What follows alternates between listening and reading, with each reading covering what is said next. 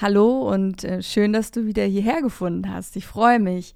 Ja, was ist die letzten zwei Wochen so passiert? Ich habe ein paar Herzensthemen mitgebracht, ähm, die meisten tatsächlich aus Film und Fernsehen, über die werde ich etwas ausführlicher sprechen.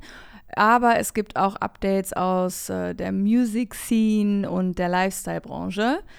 Und es geht direkt los mit einem Herzensthema. Wer kennt sie nicht? Die wohl bekannteste Meerjungfrau der Welt, Ariel. Ich starte mit einem kurzen Zeitsprung, äh, damit du das ein bisschen einordnen kannst. Also Ende der 80er dachte man kurz, dass es vorbei ist mit Walt Disney. Ähm, es gab ein paar Flops und dann kam Ariel 1989 und das Märchen, die Geschichte stammt von Hans Christian Andersen, Die kleine Meerjungfrau von 1837. Und Ariel hat mich als kleines Kind komplett verzaubert. Ähm, die Geschichte, die Story, die Romantik, die Visuals, die Musik, die Charaktere. Äh, ich glaube, es gab sogar einen Zeitpunkt, da wollte ich ähm, selbst gern eine Meerjungfrau sein. Es war mein erster Walt Disney-Film und von da an liebte ich die Filme und die Welten, in die ich eintauchen konnte. Mit ähm, Ariel ging es dann auch bergauf mit Walt Disney und es folgten Filme wie Die Schöne und das Biest oder König der Löwen, was definitiv auch Lieblings-Disney-Filme ähm, von mir sind. Ich kann aber auch noch eine kleine Anekdote erzählen. Den Film aus 1989 gab es damals nur auf VHS, also auf Videokassette. Und ich habe dann irgendwann mitbekommen, dass Sebastian, also die Krabbe, eine neue Stimme bekommen sollte. Natürlich wollte ich das Original haben und habe mich dann nach Hamburg-Farmsen begeben, um die Originalversion auf VHS ähm, zu kaufen ähm, über eBay Kleinanzeigen. Danach fehlte nur noch der VHS-Rekorder, den habe ich mir dann auch noch gekauft und bin super happy, dass ich die Originalversion mit den Original-Synchronstimmen von 1989 habe. Kommen wir jetzt aber einmal zurück ins Heute. Ich habe mich sehr gefreut, als die Info rauskam, dass es diesen Film jetzt äh, bald als Live-Action-Verfilmung geben wird. Dann wurde auch bekannt, dass Halle Bailey Ariel spielen wird, was große Wellen geschlagen hat. Und ich habe gerade noch mal nachgesehen, heute am Mittwoch hat der Hashtag The Little Mermaid 4.5 Billion Interactions auf TikTok. Die Premiere in den Staaten war Anfang Mai und in Berlin letzte Woche. Und in den Kinos ist der Film am 25.05., also wenn du das jetzt hier am Freitag hörst, seit gestern. Ich werde ihn mir definitiv ansehen. Und den Trailer packe ich dir auch nochmal in den Text. So, Bleiben wir doch beim Thema Film. Vielleicht hast du schon mitbekommen, es finden gerade die Cannes Filmfestspiele statt. Dieses Jahr vom 16. bis zum 27.05. und es ist das 76. Filmfestival. Lass mich dir kurz ein paar Background-Infos geben. Die internationalen Filmfestspiele von Cannes gehören zu den weltweit bedeutendsten Filmfestivals. Sie finden jährlich im Mai an der Côte d'Azur statt und die Filmpreise werden von einer jährlich neu zusammengestellten internationalen Jury vergeben, die hauptsächlich aus Filmschaffenden besteht. Der wichtigste Preis ist die Goldene Palme, mit der der beste Film des Wettbewerbs ausgezeichnet wird. Und daneben gibt es noch eine Bandbreite weiterer Preise für die Kategorien Gesamtfilm sowie Einzelkategorien, wie beispielsweise Darsteller, Regie, Drehbuch und so weiter. Die Trophäen werden von dem Schweizer Juwelier Chopin in Genf hergestellt und gestiftet und der Schmuck wird natürlich auch auf dem roten Teppich getragen. Wer so auf dem roten Teppich war und ein paar Eindrücke verlinke ich dir in den Text. Neben Uma Thurman oder Alessandra Ambrosio war aber auch Johnny Depp Gast und es war gleichzeitig die Rückkehr auf die Leinwand für ihn, denn er spielt in dem Eröffnungsfilm eine Hauptrolle.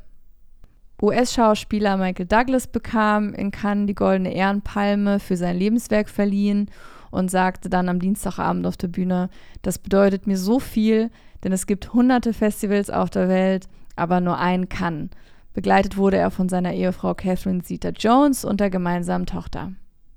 Was vielleicht auch noch ganz cool ist zu erwähnen, am Montagabend fand ein exklusives Dinner von Boss statt zur Feier von Naomi Campbells Geburtstag.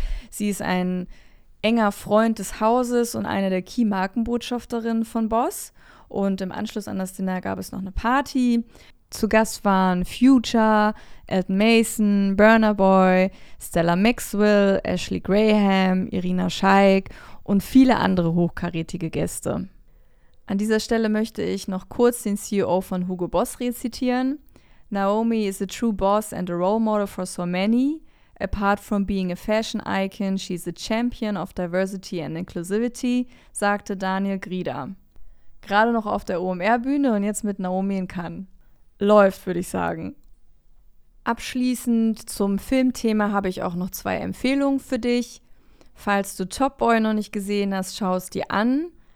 Im September kommt die Final Season raus. Ähm, ich habe die erste Season schon gesehen und bin gerade dabei, die zweite zu schauen. Den Teaser verlinke ich dir auch nochmal in den Text. Ich gebe dir jetzt auch noch ein paar Insights.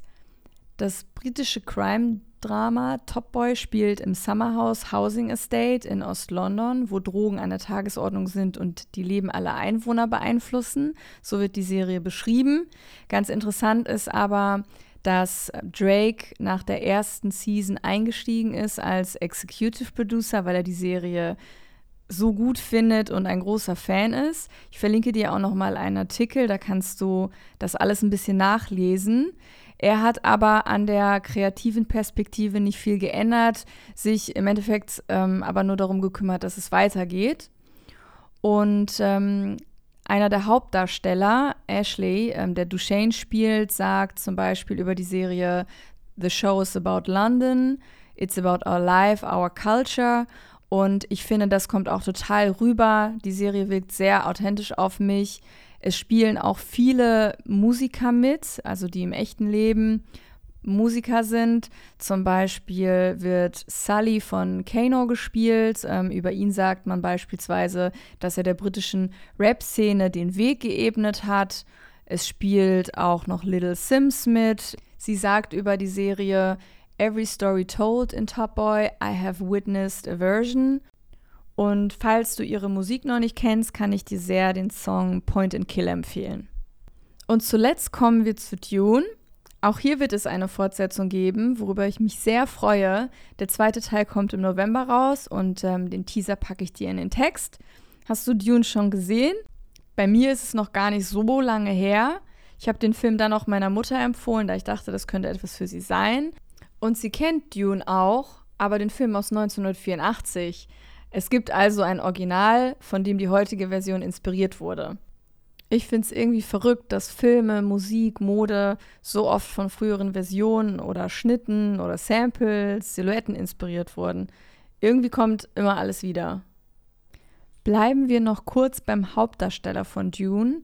Timothy Chalamet wurde gerade announced als das neue Face von Chanel de Bleu. Und äh, daran ist unter anderem so besonders, dass er einer der wenigen Männer ist, die Chanel unter Vertrag nimmt. Deswegen bin ich sehr gespannt auf die Kampagne. Zum Schluss kommen wir noch zu zwei Musikthemen. Shireen David hat ihren neuen Song Lächel doch mal gedroppt. Nach zwei Jahren musikalischer Pause und zeigt der Männerwelt, wie sich Objektifizierung und das Reduzieren auf Äußerlichkeiten anfühlt. Thematisiert werden viele Situationen und Übergriffe, die man als weiblich gelesene Person in der Man's World tagtäglich erfährt, schreibt das digitale Musikmagazin Diffus.